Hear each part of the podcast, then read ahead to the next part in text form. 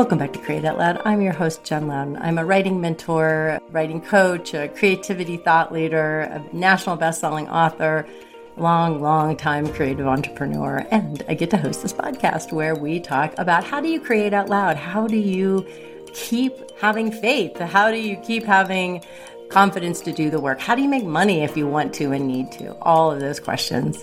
And before we jump into our fabulous episode this week, I wanted to invite you to follow me on Instagram. I'm starting from scratch over there after Instagram took my account away for saying the word vagina during an Instagram live. Yeah, I know. So for a long time, I fought to get my account back. And then for a long time, I was like, I hate you. I'm not going to ever be back on your platform. But let's face it, it's one of the ways that we find people to enjoy our work, like the podcast you're listening to right now. It's one of the ways you can help me spread the word of the podcast and I really love creating content over there to keep your spirits up and teach and inform you about all kinds of things about creating out loud. So it's jen.louden, and you'll see my little face there. Our interview this week is with Ashley Ambirge, and she is the author of The Middle Finger Project, which is both a very popular blog newsletter and a book by that name. She is the author of a newsletter called Meat and Hair. Mm-hmm. Not going to forget that one, are you? About creative writing that I adore. She is a longtime creative entrepreneur who has made multiple millions from selling her writing directly to people, not by self publishing a book, but by self publishing guides. She has three different businesses. She's got the coolest mission for all of them. Let's dive in. I have a question I want to start with. How many hours a day do you dedicate to your own happiness? Oh, what a great question. You know, it is your question. you wrote a post about it. yes.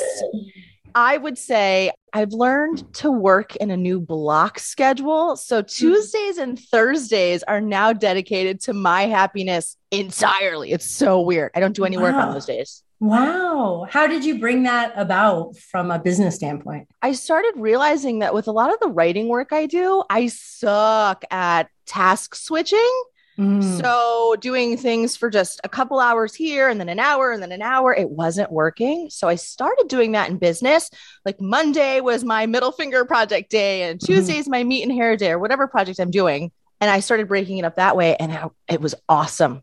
So then I was like, oh, well, what if instead of having all these extra work days, I like built in happiness days? ta-da and that's how that happened how have you figured out how to get the creative work done because you have four different businesses or did I uh, miss it? Uh, miss a couple? I'm working on a fourth, but it's kind of in the background. So let's say three okay. that I'm focusing okay. on actively. You have plenty to do. You're writing a daily creative writing newsletter. So this is weird because I think we can all relate as creatives. And me, especially when I was a younger creative, I was all about though the creativity, the vision. I needed to feel inspired. I loved just kind of like flying by the seat of my pants. And as I got older and more experienced, I realized that I had much more freedom with a schedule and a routine. Much as I hate to admit it, it has been the thing that has changed my life for the better. So I am pretty diligent about my routines on the days that I am working. The morning starts with writing, and it's my writing. I don't talk to anyone. I won't talk to anyone. I can't mm-hmm. talk to anyone.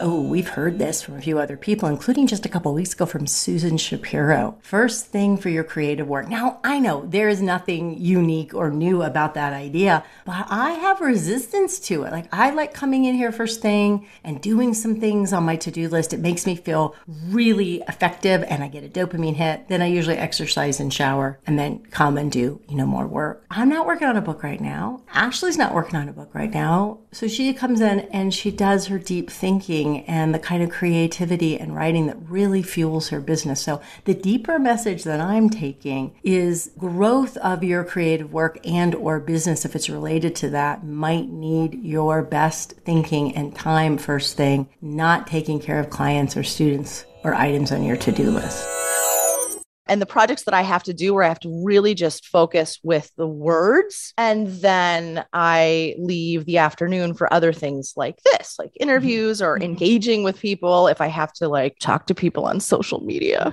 stuff like that. So it's worked out really, really well. And just I have to stick to that schedule because sometimes I see myself going over. I have to make choices. Am I going to allow myself to keep working until 10 o'clock at night or am I going to have to say no to that thing? It's kind of a relationship between between the boundaries that you've set for your routine or your schedule. And when they start to blur, you're going past them, you go, oh, something's got to shoot. I got to cancel something. I've got to say no to something. It's a really great safeguard for yourself in a way because I never used to have those. Mm-hmm. I was always a yes person, especially with friends. If friends needed writing help mm-hmm. or whatever, it's yes, yes, yes, yes, yes, yes, yes. and then, and then you're fucked. yeah.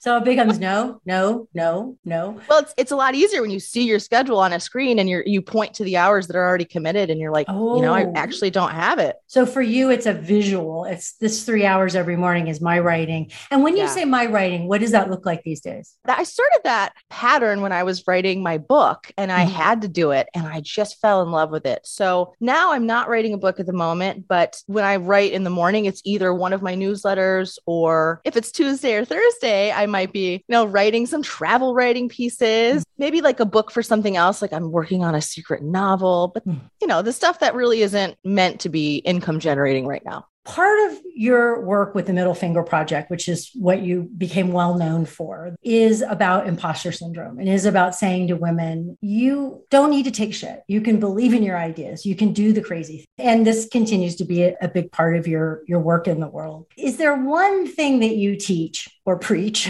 that you see resonates with women to get them just to begin to wake up? I think the best answer to that question is money. It's related to money because most of us start off with a big idea, a dream, a concept we want to bring into reality, but we have all that imposter syndrome. Who is going to listen to me? I don't have any experience. I don't know what I'm doing. And so, what I encourage people to do is actually get your first paying client. Hmm. And it is just amazing what happens to people when they see the validation that other people give them in the sense of, like, hey, yes, I'm willing to pay you X amount of dollars for that thing all of a sudden it's like if someone else believes that they're worth the money, they feel more comfortable believing that they are. And that's sucky because it's not one of those internal motivating things. But I found it actually really effective over the years. People feel mm-hmm. much more validated when someone's giving them money to do something. So it's one of the first things I advise go get money for this thing and then let's build it. I want to be really clear. I know everyone listening does not want to sell their work or make money from it and I don't want you to feel excluded. I think there's still lots of great ideas in this episode to listen to. It's not all about making money. However, I do want to challenge you to reach out to me and tell me what has been your experience. What are your feelings about making money from your creativity? Is Ash's idea of getting one paying client or one customer or selling something, have you done it? Has it changed you? Are you afraid to do it? What are your thoughts on it? I'd love to hear. And I wonder if there's experiences or pushback or I did that and it didn't change anything. You can always hit me up on an email at jen, J-E-N, at jenniferlouden.com or you can comment in a review on Apple Podcasts you and I have been around in the online business world for a year or two, for a while, for a while.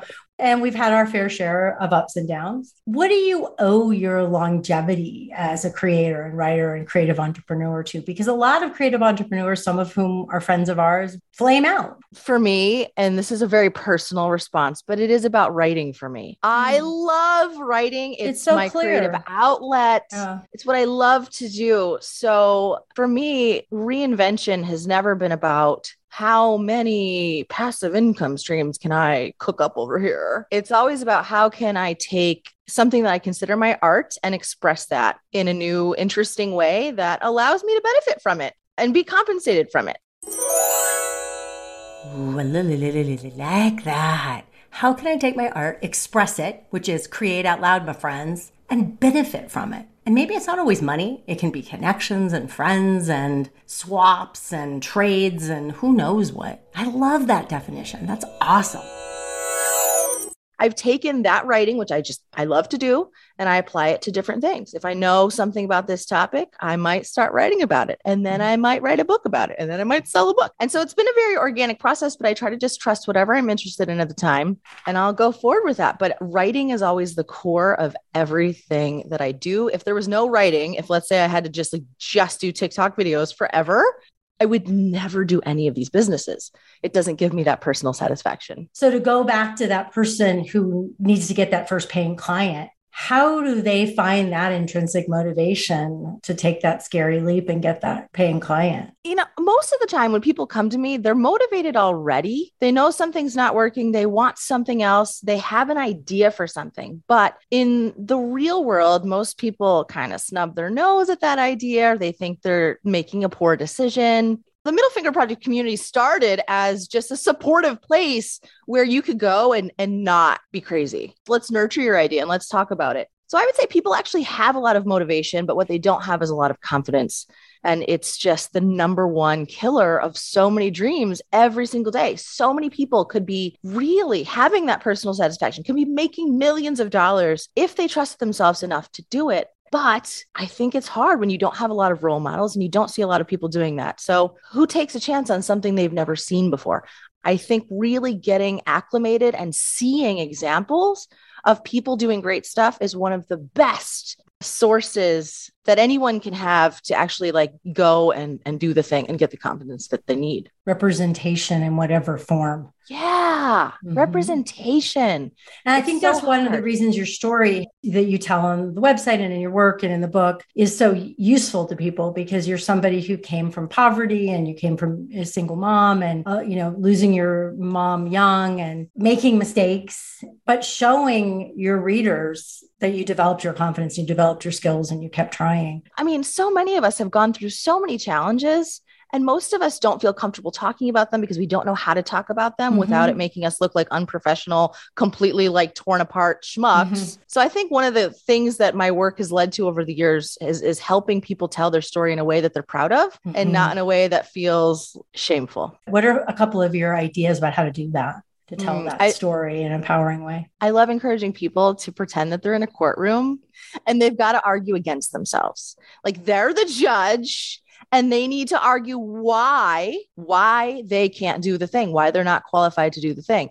So what that requires you to do is show up with evidence. I need you to show up with X, mm-hmm. Y, Z, A, B, C, all of these pieces of tangible evidence to defend yourself about, like, well, why actually am I a good fit for this? Why can I do these things? why would I be great at that? And sometimes seeing those pieces of evidence on paper, whether it's feedback you've gotten from friends or if it's actual accomplishments that you have under your belt that you're not even giving yourself credit mm-hmm. for, mm-hmm. whatever it is, making a giant list of those things. When you see it on paper, it's really, really hard to argue against. You're going to have a really hard time as a judge against yourself saying, like, yeah, you're not qualified because the paper says different laying out the facts. Yeah, I think that's one of the first steps for people when they, even if they're just writing a simple bio. People mm-hmm. struggle with that too because they're mm-hmm. just like I don't want to brag, I don't want to seem salesy, I don't want to seem full of myself. And so a lot of that goes back to figuring out what are those pieces of evidence that we have working for you? And now how can we weave that into a story that actually supports your argument in a way that is powerful and authoritative and not braggy, but strong. And a lot of that just goes back to figuring out, well, what are you actually arguing for? And using that to lead your bio, your message of what is the actual thing you're making an argument for? Because that can never be braggy. That's like a call to arms about whatever it is. And it feels so much better for people when they frame it that way. Love that exercise. Really good for writing your bio or your about page or your artist statement. And then this last sentence is such a takeaway for me. What are you arguing for? That's really different, isn't it? When you're making a case for your work. What are you arguing for? Are you arguing that people need more beauty in their life? Are they are you arguing that your sweaters are going to make them feel cozy and and fabulous that you knit, the sweaters that you knit? Are you arguing that your copywriting business is going to transform their business? What are you arguing about? And what's the proof that your argument has merit? Isn't that I don't know. I love that way of approaching it because it does seem to take the ego out of it or the I'm special or look at me thing that can make us feel so uncomfortable about sharing our story. What is the thing you're arguing for? Ah, with which business, my friend? That's a great point, though, because we can have more than one thing we're arguing for. Yes. I love doing the different businesses because I think it gives you a clear runway to speak clearly about what your message is and what your goal is for each piece of it. I would say my goal with the Middle Finger Project, honestly, at the end of the day, is about outfunning everybody else on the planet. That's my thing. I don't care if you make a million dollars or not let's just outfun everybody else. Let's have a great time building something, creating something, making something, selling something, traveling around the world. Like, yeah, get an Airbnb and do it from there for a month. Let's go. That's the middle finger project. Forget everybody else who tries to tell you that you need to stay in your job and like stick to security. No such thing.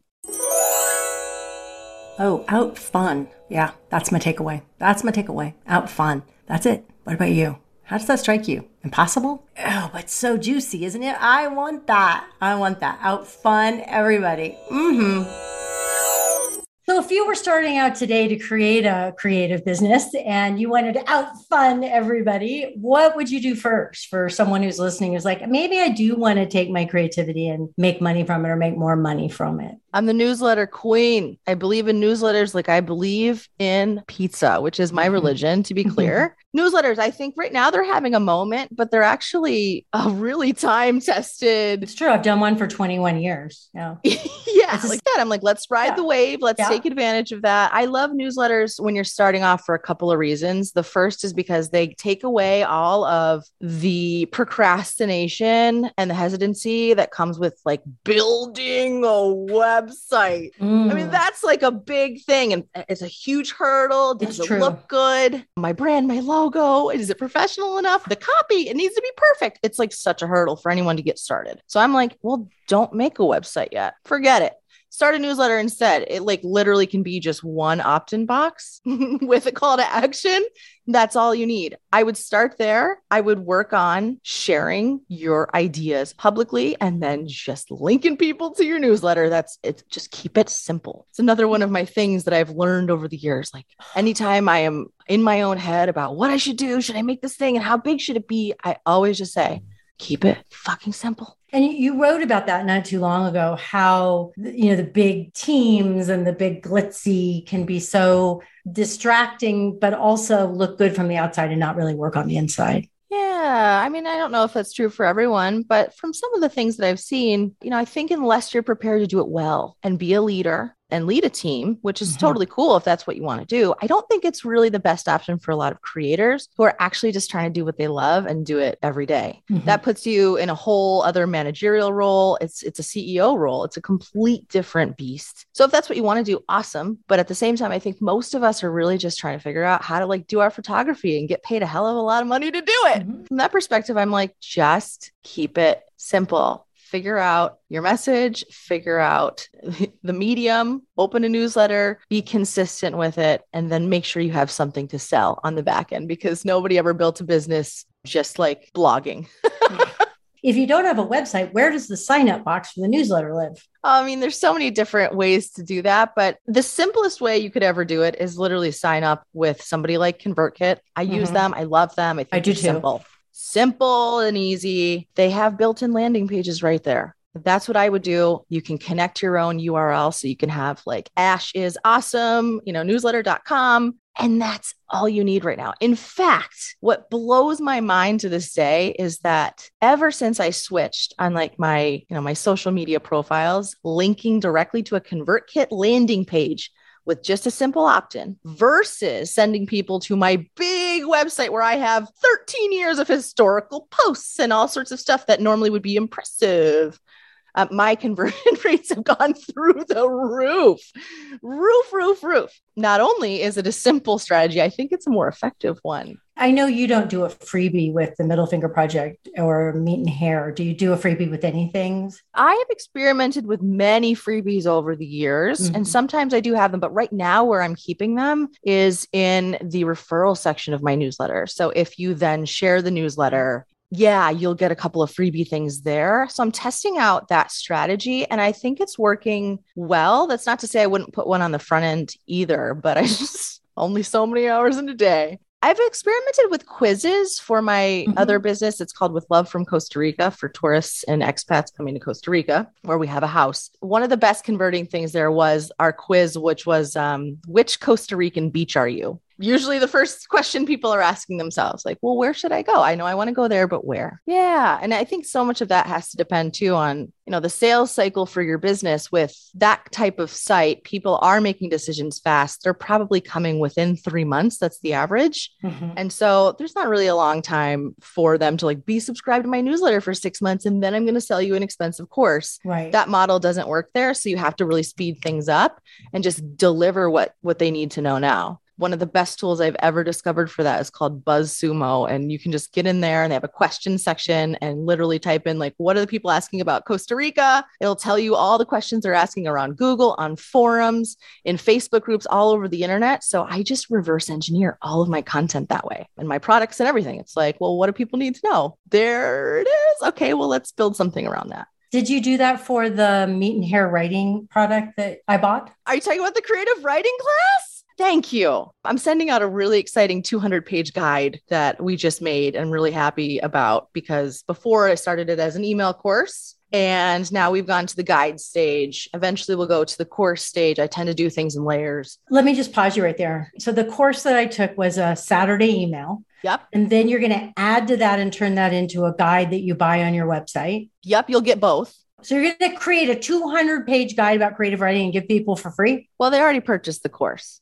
Okay, so if they haven't purchased it and they come to your website, what will they buy next? So right they- now, today, if they buy the creative writing class, they're getting the email course, which you have that mm-hmm. goes for 12 weeks every Saturday. You get mm-hmm. a new lesson delivered to your inbox, plus the 200 page guide, which is a mirror of the same material. But the reason why I do it that way is because some people really like the instant gratification. They need the information now, they want to know mm-hmm. it now. But we also run into that problem that happens all the time where somebody signs up for, you know, a 200 page guide, they download it to their desktop and they never open never, it. Never, never through it. it. I know. You know, the so courses. So for success rates, I love to actually just send out one lesson every week over time because I feel like people actually end up doing the, the mm-hmm. course, the materials mm-hmm. that way. And then I get great testimonials. It opens up dialogue. People reply back to me. I didn't have the guide at first. I was writing the email course as, you know, people were buying it. So that's how I, I do it. It's like first we do this in stages. now, will you add things to the 200 page guide or is it just from those dialogues with people or clarify or add anything? Or will you just go, oh, it's done. Now we format it really pretty and yeah, that part's done. If I do anything next, it will be the course version of that. Sometimes okay. people do, you know, it depends on how they like to learn. Mm-hmm. But sometimes people want more of a course, they want more accountability, they want more hand holding. Mm-hmm. So depending on how, you know, how my schedule is and what's going on, I may or may not add that. Do you like um, to teach? Depends on the subject matter. I love to teach things like writing, creative writing. I love it because it's tangible and we can see like a clear before and after. Mm-hmm. That's so exciting when I have students in there and we're working on something, their message, whatever, and they start off with a headline and it sucks. And then we edit it. And then all of a sudden, the confidence they get from that alone is just awesome. But when it comes to other things that aren't so tangible, like, I don't know, I can't even give you an example. Something that would be like coaching, just regular like life coaching, I would mm-hmm. say, I would be very bad at. I struggle with that. What I love about this idea for you to think about applying to your work, if it's not teaching based, is that it's something that's small. This is 12 weeks which maybe you could make it much smaller than that and you're you're delivering it in small bits and creating it and then really helping your people or your customers, your clients get results and talk back to you, and you're inviting them to talk back to you. So, how could you apply that to your creativity in a way that would help you create? Because that's the main issue, right? If we're not creating, we're not happy, we're not taking care of ourselves, we're not processing our lives, and in some cases, we're not making money. So, what about this model could help you create? And now Ash is going to continue to talk about this in a different way. I mean, I do think oh. that's really useful for yeah. someone who's just starting and they have so much pressure, especially now, to like, hey, I want to become a digital creator. And so now I need to make a $2,000 course right out of the gate. There's a lot of pressure on people to do that. And it's a bad strategy for it, many reasons. It is such a bad strategy. You don't know if your ideas work, you don't have an audience for it.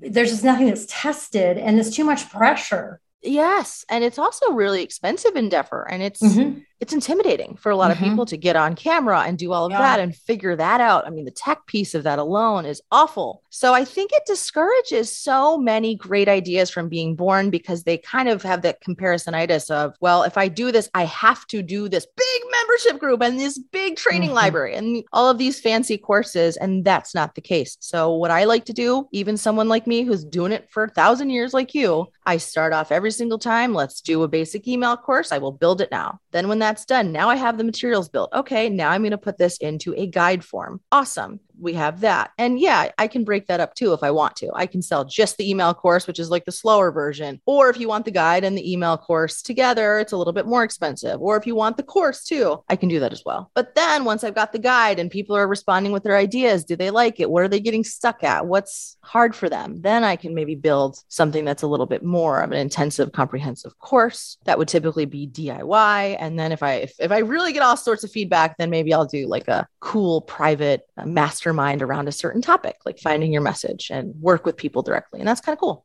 I love that. I love that because it gives everybody a map of how they can imagine developing their ideas and taking your time with it. I think that's the other thing when you're trying to take your creativity and share it what I see over and over again with the writers that I work with is I just had a coaching session with someone today. It's all there, and she has no idea how to organize it, no idea how to, to focus it. Focus, for example, meat and hair is a great example. You know, it's for anybody who needs to write and not sound boring. Anybody who needs to, anybody who needs to write and not sound like the damn robot that you have to click. Is there a crosswalk here? I love when they have like the two buttons on the same post, and you're like, wait, is this for that way or that way? And you're like doing circles around, and meanwhile, other people are just walking. One of the things that I love about that is that's both a very broad person that you're creating that course for and guide and, and whatever comes in the future, but also it's very specific. Like somebody knows exactly, like I am a boring writer, or I do want to make my writing more interesting. Or yes, I mean, and that and that was from many years of of working with people at the Middle Finger Project, who again, one of their biggest stumbling blocks was always, hey, I'm a really fun person in real life, but I sound like I'm writing a term paper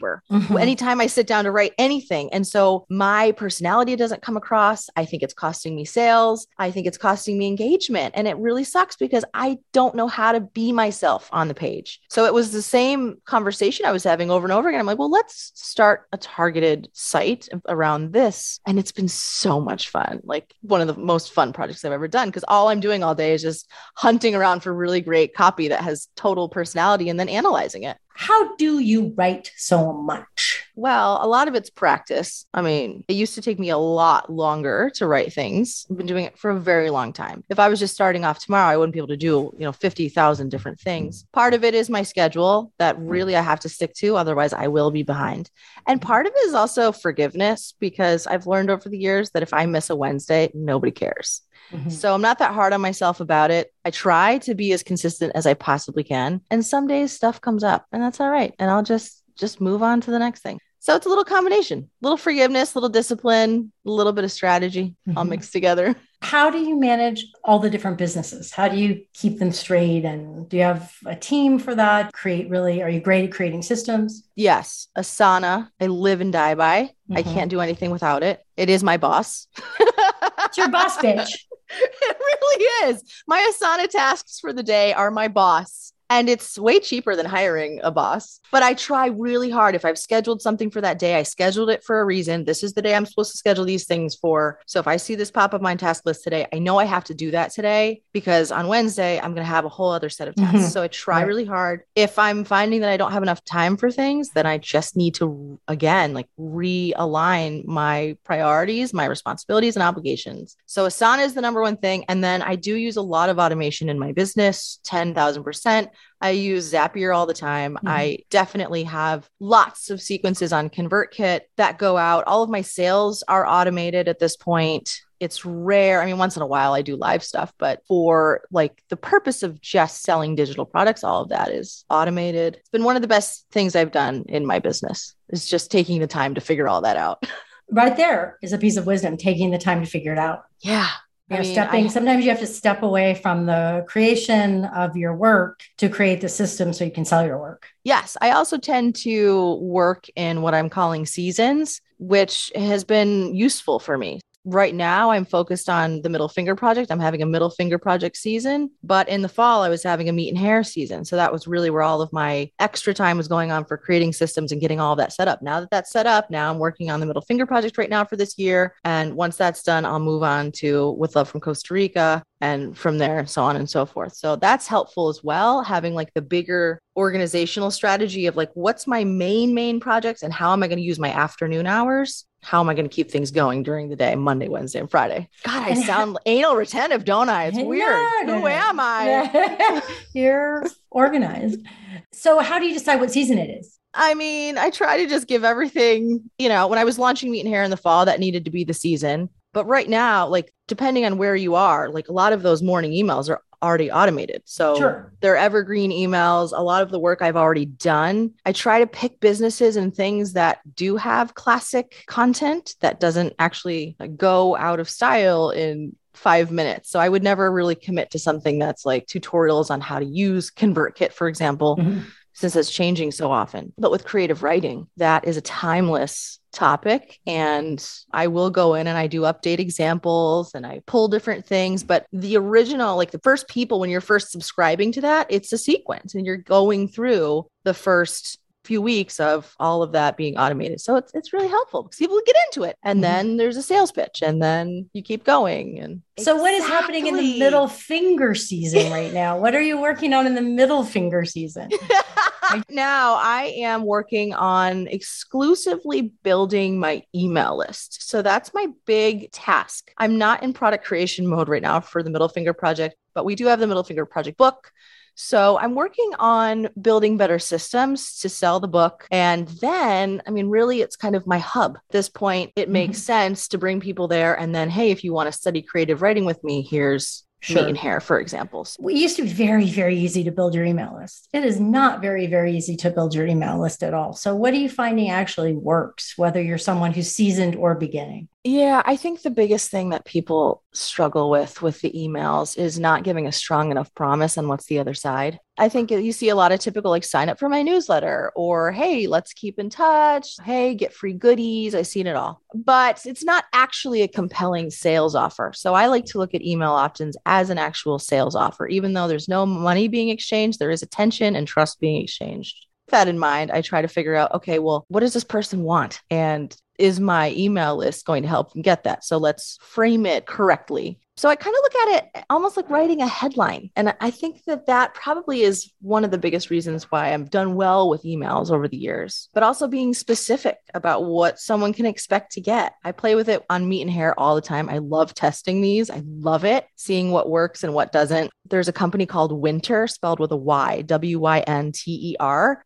It was founded by my friend Peep, and he's just a genius when it comes to messaging. So Wynter allows you to basically like upload your opt-in, let's say, and then a hundred strangers are going to give you feedback on what they think about it, what's preventing them from taking the next leap, that kind of a thing. So I love seeing that kind of data. Uh, it's given me a lot of, I mean, just a lot of ideas. But two of the top things are make an actual promise and be specific about what someone's going to get. Is it daily? Is it once a week? What can they hope to get from giving you their email address? It needs to be a thing. Otherwise, no one care. I mean, no one's going to sign up to anyone's email address if you're just some random person on the internet. And where do you do that though? Where do you find the people who you can make this offer to? Oh, well, you know, oh. marketing. marketing. I've had the most success over the years with podcasts. Mm. Podcasts are really great because, you know, you're having a conversation. I love podcasts for marketing. I don't like webinars. I don't like Instagram ads. I don't like a lot of the classic Facebook ads. I don't do them. And in fact, the Middle Finger Project has never had ads run in its life because I can't. They find the, they find the middle finger project offensive. So I've never been able to run a paid ad if I wanted to. Starting at an early age with this, I had to figure out more creative ways to get in front of people. Mm-hmm. And part of that was the writing and and being human, reaching out to mm-hmm. people and being like, "Hey, let's have a conversation." Twitter, right? Mm-hmm. Like we just connected on Twitter. Like mm-hmm. just now. Connecting with other people, your peers, and having conversations about your industry has been far more awesome for building businesses than I think just like shouting ads at people. Mm-hmm. With one exception, and that for me has been Google ads. I really do like Google ads because people are directly typing in something into the search box. So you know exactly what they're looking for, and you've just put your landing page there with mm-hmm. a great offer to opt in. I've had great success with it. I want to talk about the hot dog theory of pricing your products. Yeah, yeah. The hot dog theory of money is my advice to any creator who is really like feeling anxious about charging people money it's the thing that happens to all of us, especially if you're new at it, or especially if you're charging like a little bit more money than you did. The hot dog theory of money goes like this If you were a hot dog vendor on the Jersey Shore, and literally that was your job, you're just there selling hot dogs in this like cute little like food truck, maybe. That's it. And someone comes up to you and they're like, Hey, yo, what's the price of a hot dog? You're going to look at them and you're going to say a dollar 55, except probably not. It's probably more it's probably like five fifty five. Yeah, eight, yeah. You're gonna look at them straight in the face. You're just gonna tell them the price. You're not gonna hem. You're not gonna ha. It doesn't matter because the price of the hot dog is the price of the hot dog. You trust that the business owner has priced it that way for a reason, and it does include the actual costs of the hot dog. It includes your labor. It includes service. It includes taxes. Whatever. It includes all of those things. You, as a worker, like you are delivering the hot dog. That's your job. You don't feel guilty about it. You don't get weird about it. You're not like, mm, well, I could you. give you a dime. Yeah, for you. I could give you a dime off the bun. Would you like it without the bun? I could charge you less if you don't want the bun. No bun and no condiments. I could really give you a deal. And how weird would that be? The person would turn around and walk away because they were like, clearly they're mm-hmm. so desperate to sell this mm-hmm. hot dog. I want you to go into your meetings with the same confidence that you would if you were a hot dog vendor. Hey, you know what? Yes, absolutely. I'd love to help you with that. The the price is $800 and just let it be, man. Like it's cool. The price is the price for many reasons and you need to show up with the confidence that you have priced it this way for a reason. It includes your time, your expertise, your experience, your wisdom. Your experience. That's so mm. hard for people. Yes. You know, I fell into a really difficult position after I wrote my book. was really cool because am I going to regret saying this out loud?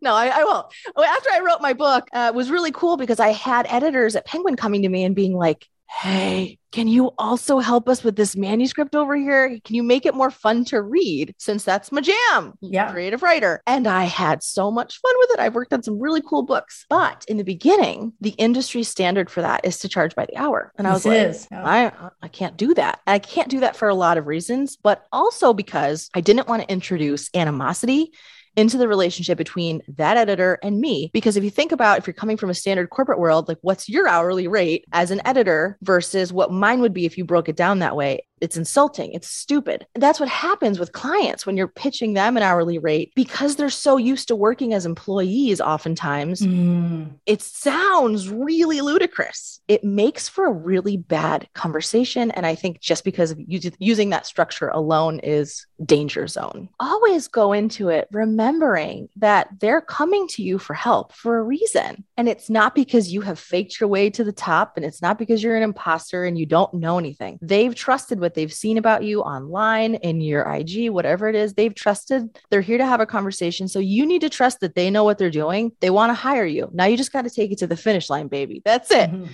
Don't start all the self doubt about like, are they going to like me? They already like you. You're already in. Just take it over the finish line with the pricing and you're good. So that brings up the imposter syndrome and the confidence question we started with. And, and I want to ask you, what do you struggle with these days in terms of confidence? Video. Oh, mm. I hate video. I mean, I don't hate it. I just, I know it could be better. And so I have that perfectionistic mindset about video. It really is a stumbling block for me. I don't know why. it always has been. I'm a writer. So right. I express myself best on the page. And I think, yeah, I always have imposter syndrome with it. Not really this kind of video, but if I were mm-hmm. to like to like right. get up and start making my own YouTube channel, I would struggle with that. I like to ask everybody the same last question. What do you want to learn next? I want to learn how to be even better to myself this year and next year.